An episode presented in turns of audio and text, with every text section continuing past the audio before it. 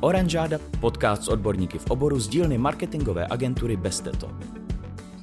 Vítáme vás u dalšího dílu Oranžády. Dnešním hostem je Ivo Veselý a společně se tentokrát budeme bavit o influencer marketingu. Tak Ivo, můžeš nám říct, jak dlouho se už influencer marketingu věnuješ? Ahoj, děkuji za pozvání. A influencer marketingu se věnuju profesně přes uh, sedm let a je to i můj velký koníček. A jak ses k tomu dostal, nebo jak tě napadlo se podívat zrovna do téhle oblasti online marketingu? Já jsem vlastně s kamarádem nějak v roce 2015 přibližně jsme zakládali e-shop ve fashion segmentu, založili jsme k tomu sociální sítě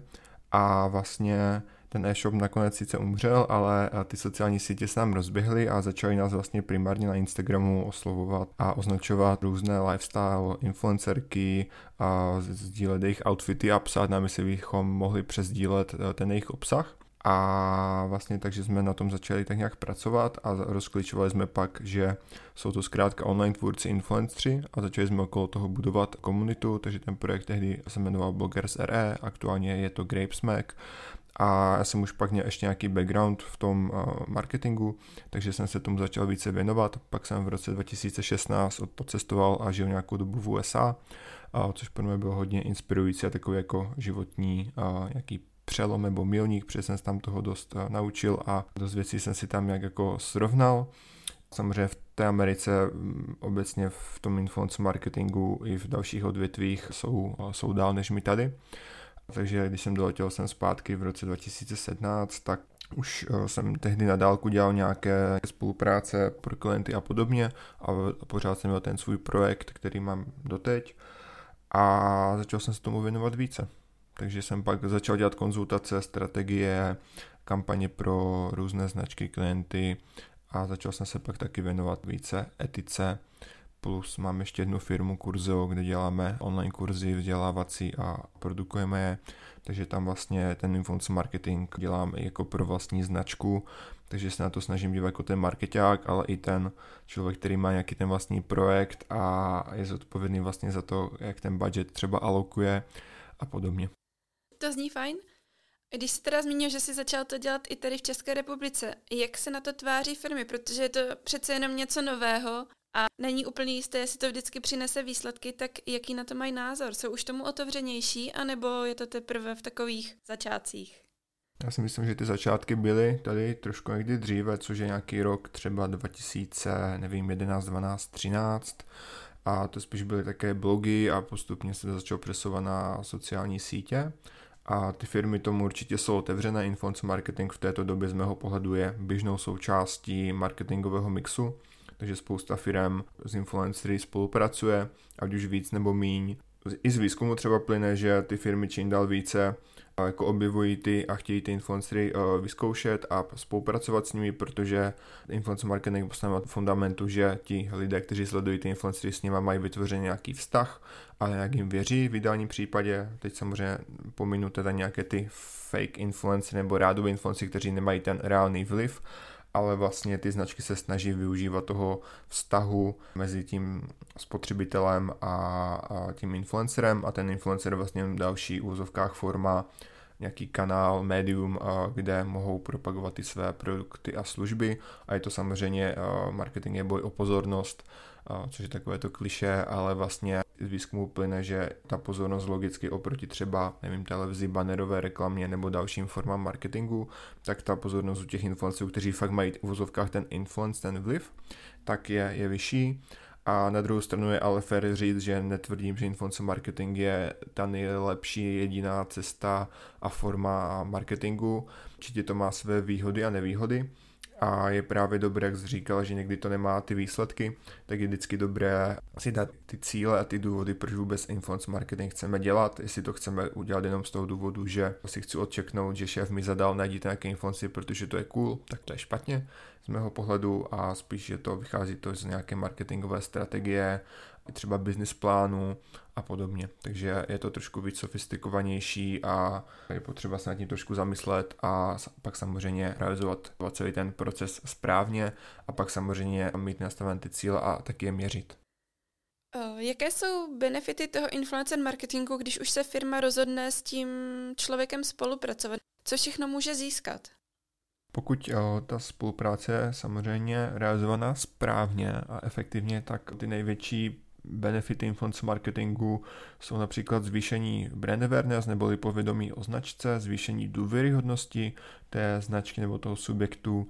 je to třeba oslovení nových i stávajících zákazníků, zvýšení prodejů nebo získání unikátního obsahu, kdy vlastně pak mnohdy se spousta značek na to dívá jenom, že influenceri jsou další výkonnostní kanál. Z mého pohledu influenceri jsou primárně tvůrci, kteří nám pomáhají tvořit nějaký zajímavý autentický obsah, se kterými pak může ta značka dál pracovat v rámci svého marketingu, digitálu, takže nepodceňoval bych pořád ten unikátní obsah a teď ten trend je i takový, že čím dál více firem vlastně začíná spolupracovat fakt vyloženě s tvůrci obsahu, i třeba s menšími a najímá si, aby jim tvořili unikátní obsah, protože je efektivní vlastně cesta, jak ten obsah získat. Já tady mám ještě třeba nějaké zajímavé data, které můžu zmínit. Například 76% generace Z, což ta generace je vlastně přibližně 95 až 2009 narozena, tak 86% Gen Z vlastně sleduje aspoň jednoho influencera a 88% z generace Z se o nových produktech dozvídá na sociálních sítích a od influencerů. Ten influencer marketing jako takový, tak je to hodně dynamický segment, který roste i z pohledu třeba spendu a hodnoty toho trhu. Například v roce 2016 měl hodnotu přibližně 1,6 miliardy dolarů a vlastně tento rok by měl uzabírat na nějakých zaokrouhleně 16,5 miliardách dolarů. A vlastně je to hodně exponenciální růst, každý rok to hodně roste a i ten výhled na dalších třeba 5-7 let je takový, že to hodně dynamicky poroste, takže je to vlastně dynamický trh, který se fakt hodně vyvíjí a sice to už úplně není u nás v plenkách, ale pořád je to relativně mladý trh, se kterým je potřeba držet krok a nějak pracovat a nějaké ještě třeba české data, tak toto je z výzkumu agentury eh, Vidigital. 67% marketérů z Česka uvedlo, že navýší investice do influencer marketingu v roce 2021. Takže vlastně tady ty data potvrzují i ty data celosvětové, kdy i zatím máme výzkumy ze zahraničí, kdy i většina těch marketáků říká, že bude navyšovat budgety i pro rok 2023. Mhm, jasně. A kde nejčastěji na ty influencery můžeme narazit? Jakože vím, že je to na každé sociální síti, ale je to na nějaké platformě jako rozšířenější než na té druhé? Třeba na Instagramu nebo na TikToku, na Twitchi? Já možná jenom začnu uh, trošku pohledem do historie, kdy vlastně influencer jako takový, to, není to úplně něco jako nového převratného, že bychom vymysleli nějaké kolo, ale influencer marketing tady s náma už je několik dekád, dříve to byli známí herci, zpěváci, a, a podobně, nebo lidé z televize. A teď se to přesouvá i v covidu, to je více eskalovalo díky tomu, že jsme byli zavřeni doma, tak do toho digitálu a na ty sociální sítě. A když se díváme na nějaké data, a kde se nejvíc spenduje, tak je to pořád vede Instagram, který fakt má ten prim a ještě nějakou dobu to podle mě tak vydrží, ale těsně mu šlape na paty TikTok a celkově ta meta, která vlastně, že jo, Instagram, WhatsApp a Facebook, a mimo jiné je to takový teď souboj mezi Metou a TikTokem, ale pořád je tam ještě v tom boji dost velký kandidát taky Google, že jo, s YouTubem, takže ty nejčastější platformy aktuálně, kde se ten influence marketing odehrává je Instagram, YouTube, TikTok. A pak máme další platformy, jako je třeba Twitch, což je platforma, kde streamují třeba lidi gaming hry, a nebo třeba Snapchat a pak další menší sociální sítě, nebo ne tak známe, možná by třeba i Twitter, LinkedIn a tak Tinder třeba se i používá částečně, takže to je to pak o tom, jaký je třeba objektiv kampaně nebo jaké jsou ty cíle. Podle toho se volí ty jednotlivé sítě, kde jsou i ty cílovky.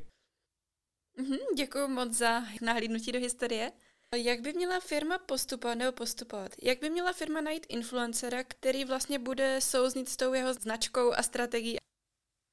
Já si myslím, že základní je si říct vůbec, proč těmi influencery chceme spolupracovat pak je určitě dobré definovat si samozřejmě cílovku, na koho chceme cílit. A Vlastně ty místa nebo ty způsoby, jak najít správného influencera je několik. Můžeme jít třeba na nějaký marketplace typu, nevím, Lafluence nebo něco podobného, kde tam zadáme nějaký brief a influenceři se nám pak hlásí, ale má to taky svoje nevýhody a je za mě lepší spíše spolupracovat třeba s nějakou agenturou nebo odborníkem, nebo třeba si na to najít ten čas sám a můžeme třeba se dívat na různé hashtagy, můžeme se dívat na nějaké třeba konkurence, s kým oni spolupracují a pak si tam zobrazit podobné profily, což třeba Instagram zobrazuje.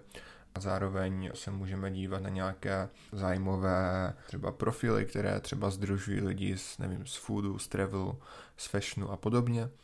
Takže můžeme tam najít takto. A já už samozřejmě, když hledám ty influencery, tak se dívám na to, jakou mají afinitu, jakou maj, jaké mají publikum, k tomu slouží nějaké analytické nástroje, které nám ukážou jednak, jak třeba, kolik mají impresí, jaký mají zásah, odkud mají publikum, to znamená, jestli to nejsou nakoupení falešní fanoušci někde z Afriky nebo z Asie, jestli ten, jaký je ten split vlastně pohlaví třeba ženy versus muži, jaká je demografie z pohledu věku,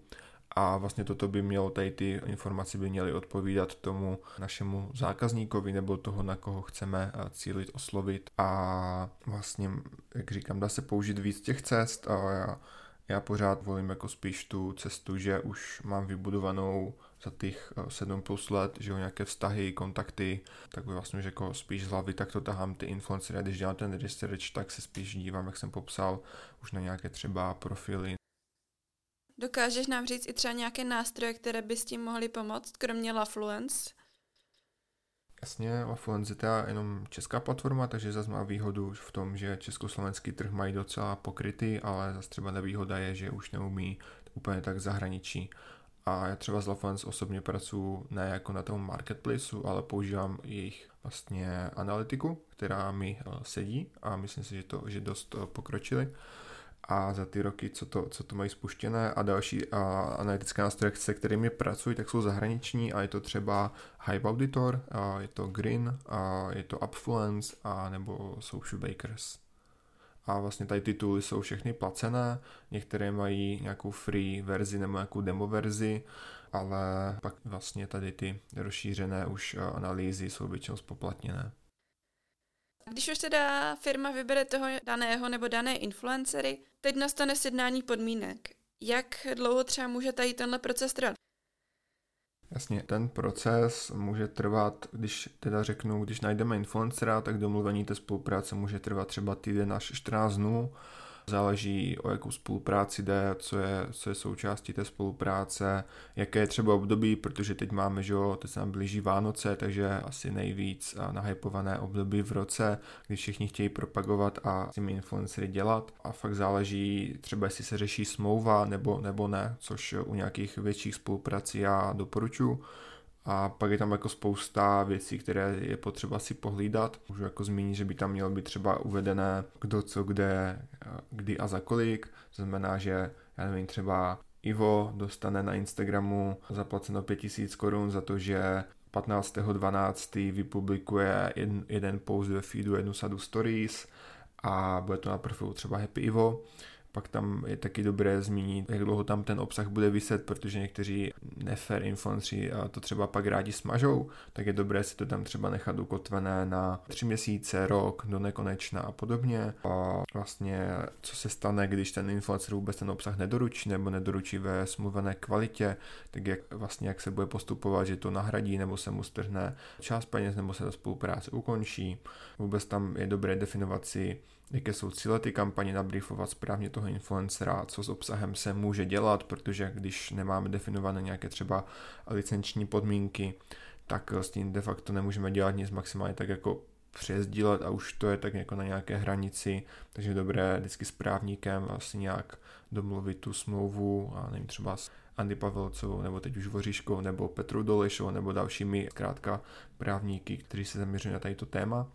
a jsou v tom profíci, já s nimi rád spolupracuji a sám bych se netroufl psát jako smlouvu s influencery, takže vždycky se obracím na ty profíky. Další věc je třeba krizová komunikace, když se něco pokazí, tak pak nastane ten, ten shitstorm, tak vlastně jak eh, z toho vybruslit, jak, eh, kdo, na co jak bude reagovat, nebo jaký je vlastně ten, to, ten mechanismus toho, aby, aby se to nezhoršovalo. Důležité je třeba označení reklamy a pak nějaké specifické věci a tak dál. Ale říkám, s tím pomůže správník a vlastně ten proces říká může trvat eh, třeba několik týdnů. Setkal se ty osobně sám s nějakým jako nevyhovujícím výstupem od influencera? A setkávám se s tím pravidelně, že i když třeba si myslím správně nabriefuju, nebo třeba nemusím někdy já správně nabriefovat, i když se o to snažím, tak ty výstupy vracíme někdy, nestává se to tak často, ale jako je, je to jako většinou běžné, že třeba ten výstup se klientovi nebo nám nemusí nějak zdát, takže většinou jako je ten proces dvoustupňový, nebo dvoufázový, myšleno tak, že influencer to pošle mně, já se na to dívám z pohledu toho marketáka nebo pohledu agentury, že jo, který to pak dal poslat tomu klientovi. A může tam být prostě, že nevím, v popisku něco špatně, nebo ta kreativa není zpracovaná tak, jak by měla, nebo tam zazní něco, co bychom chtěli formulovat trošku jinak, takže to vrátíme k předělání. Mhm, a dokáže třeba ten influencer přiznat chybu já si myslím, že to dost záleží na tom čase, protože třeba teď logicky lidi už asi nemají týdny na to domlouvat vánoční kampaň, takže to potřebují řešit hodně rychle, v podstatě každý den je drahý, ale myslím si, že já spolupracuji už s influenci nebo s osobnostmi tvůrci, kteří jsou rozumní, snažím se taky spolupracovat s tím, kdo prostě používá selský rozum a je s ním nějaká férová, rozumná domluva a je prostě lidský, takže dokážou přiznat určitě chybu a dokáží to opravit a taky vždycky záleží, jako je fair říct, že záleží, kde vznikla v úzovkách ta chyba, nebo proč vlastně došlo k tomu, že ten obsah není třeba v také kvalitě, jak si očekával, nebo něco takové, jestli to třeba bylo tím, že my jsme něco zapomněli v briefu, anebo ten tvůrce zkrátka to odflákl, tak to pak taky záleží. Zmínil jsi ještě označování spolupráce. Jak by se měla správně označovat? Ta spolupráce vlastně plyne to jak z nějaké etiky, že by měl být v našem zájmu tu reklamu o spolupráci označovat, tak to plyne i ze zákona, kdy máme nějaké dva hlavní zákony, které to vlastně podchycují. Ale hlavním tím důvodem, proč jako označovat, by mělo být to, že chceme být fair, transparentní vůči těm lidem a spotřebitelům, kteří to teď poslední třeba rok, dva dávají čím dál více sežrat a právně označit tu reklamu ideálně na začátku toho reklamního sdělení, ať už je to, nevím, video, nějaký post eh, ve feedu nebo podcast třeba, tak eh, je to ideální označit třeba souslovím placené partnerství a označit tu danou firmu, která za to platí nebo se kterou ta spolupráce je. My vlastně jsme vytvořili etický kodex Férový influencer, ke kterému se můžou zaregistrovat ať už influenceri, agentury nebo značky zdarma. A vlastně tam, tam jsme definovali doporučené pravidla v podobě toho etického kodexu, ke kterým se teď přihlásilo přibližně 150 lidí a subjektů, i včetně velký, těch největších zadavatelů reklamy u nás a na Slovensku vlastně vznikl i nedávno podobný etický kodex a naším cílem je vlastně takto ten trh edukovat a vlastně samoregulovat a dělat ho více transparentní. Co případně hrozí firmám nebo vlastně i influencerům, když e, dojde ke špatnému označení? Řeší se to u nás v Česku nějak, nebo ještě to zatím není na takové úrovni? Vím, že třeba nedávno to bylo v Německu a pokud nějaké padly tom nejzaším stádiu hrozí ta pokuta, ty flastry se pohybují, záleží, co je porušeno, ale ten flaster třeba, co tady zatím padá, jsou řádově nižší desítky tisíc a není to tak časté. A pokud tam jsou fakt nějaké porušení typu, já nevím, že to je fakt na nějaké zakázané výrobky typu tabák, a cíli to ještě na děti, tak prostě tam ty pokuty mohou jít jako fakt do 100 tisíců až milionů, ale zase na to téma je lepší bavit se zase s právníkem, protože fakt záleží, co je porušeno. Pokud je to třeba jenom to označení té spolupráce, tak ty pokuty jsou daleko nižší. Pokud je tam porušeno nějaký fakt takto ten segment, který třeba nemá tam vůbec to dělat, tak a cíli třeba ještě na, na děti nebo něco takového, tak to už pak řeší trošku jiné orgány, než ten živnosták, který dává ty pokuty za ty neoznačené reklamy. Teď bylo, tuším, měsíc, dva zpátky také velké téma, že v Moravskoslezském kraji měli nějaký velký záchyt toho, že influenceri tvůrci nedanili a to už vlastně je hodně nepříjemné, když to pak řeší trošku jiné orgány, než jenom ten živnosták, které na to mnohdy nemají bohužel čas, eh, protože těch úředníků tam není, není tolik a nemají na tu kapacitu a řeší pak spíš ty závažnější věci. Ale ještě spíš než ty pokuty, tak to je fakt jako to až v tom posledním stádiu, ale spíš hrozí jako ten fuck up, pardon za to slovo, z pohledu, že nám jako lidi to zhejtí, že se to obrátí proti té značce, proti tomu influencerovi a že se něco snaží skrývat a vlastně spíš si ta značka nebo influencer může uškodit sám, protože ti lidi mu to dají sežrat. A to mnohdy pak je horší než, no, než nějaká případná ta pokuta za pár desítek tisíc korun, jo, že vlastně to dokáže napáchat daleko více škody a už jsme tady měli i příklady, kdy prostě se z toho fakt stalo jako velké halo, dostalo se to do, do těch největších médií a, a, a fakt to jelo těma médiama jako sněhová koule, nabalovalo se to a nebylo to vůbec jako příjemné pro ty zúčastněné strany. Když ještě se rozhoduje firma, zda zvolí barter nebo placenou spolupráci, jaký typ té spolupráce je podle tebe lepší a proč? Já bych to spíš uchopil, jestli je lepší krátkodobá nebo dlouhodobá spolupráce, protože z mého pohledu určitě dává větší smysl dlouhodobá spolupráce. Ta krátkodobá spolupráce jako dává také někdy význam, ale spíš dává smysl udělat z toho člověka, ať je to influencer tvůrce nebo nějaká celebrita, spíš jako takového ambasadora a spolupracuje s ním třeba i několik let. A pak záleží samozřejmě, s jak velkým tvůrcem spolupracujeme, jaký má třeba zásah, počet sledující a podobně a jaké třeba výstupy s nimi tvoříme v rámci té spolupráce, jestli to jsou jenom jako posty na, na Instači, anebo je to i třeba nějaké natáčení. A samozřejmě u těch menších tvůrců, mikroinfluencerů, třeba formu barteru, že jim pošlu nějaký balíček s produktem, tak to dává smysl barterově a třeba menší firmy k tomu sahají, protože třeba nemají také budgety, ale jako nejběžnější formy spolupráce je ta placená. Takže dlouhodobá a placená spolupráce z mého pohledu nejlepší, nebo nejčastější spíš bych měl říct. A, ti tvůrci taky, že upřednostňují prostě honorář finanční než nějaké jenom produkty pořád. A samozřejmě pokud bartrujeme něco drahého, jako je jaké elektrodrahé, nebo, nebo auta, nebo cokoliv něco takového, drahé zájezdy, tak jasně dává smysl barter a nějaká třeba krátkodobější spolupráce, ale z nějakého strategického pohledu dává smysl většinou dlouhodobá placená spolupráce v jak vysokých částkách se třeba pohybují ty odměny. Já vím, že to nejde říct úplně přesně, ale třeba kdybys nám řekl nějaké rozmezí od do? Pohybujeme se od jednotek tisíc korun až jako do milionů a u menších tvůrců, kteří mají třeba řádově tisíce sledujících, i když teda doplníme, že ti počet sledujících není vůbec jako relevantní, ale většinou podle toho orientují, ale spíš bych jako platil za nějaký zásah nebo imprese, za nějaký třeba prodej a podobně, tak uh, vlastně ten menší tvůrce, který má tisíce sledujících, třeba do deseti tisíc, tak tam se pohybujeme v jednotkách tisíc korun za nějaké plnění v, třeba v podobě postu a sady stories. Pokud máme třeba nějaké ty středně velké influencery, třeba do řadové desítky tisíc sledujících, třeba do nějakých těch 100k, tak uh, tam ten honorář je v desítkách tisíc korun, většinou za nižších desítkách tisíc korun za post a sadu stories. A pak máme samozřejmě ty makroinfluencery a celebrity, ty nejznámější a největší.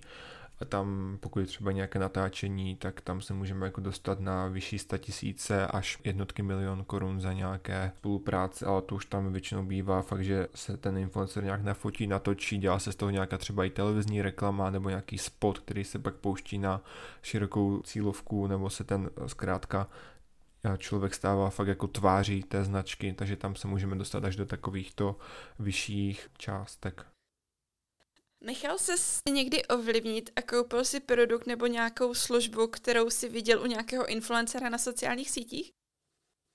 Jo, určitě jsem koupil. Koupil jsem teď třeba v týdnu VPNku. Petr Mára, kterého rád sleduju z pohledu toho technologického světa, tak jsem použil jeho kód, abych měl VPNku. Tak eh, třeba toto nedávno a určitě jako kupuju produkty, třeba že teď máme Black Friday, tak jako kupuju, nechci říkat úplně pravidelně, ale někdy, když prostě ten kód tam je, ta sleva nějaká, tak anebo ten influencer mi doporučí něco, co já potřebuju nebo chci a přesvědčím o tom, že to potřebuju, tak si to třeba koupím influenceri a obecně data z výzkumu to jako potvrzují, že zkrátka ti lidi fakt kupují si ty produkty na základě doporučení těch influencerů. Mm-hmm. Jak můžeme zjistit, jestli je spolupráce úspěšná?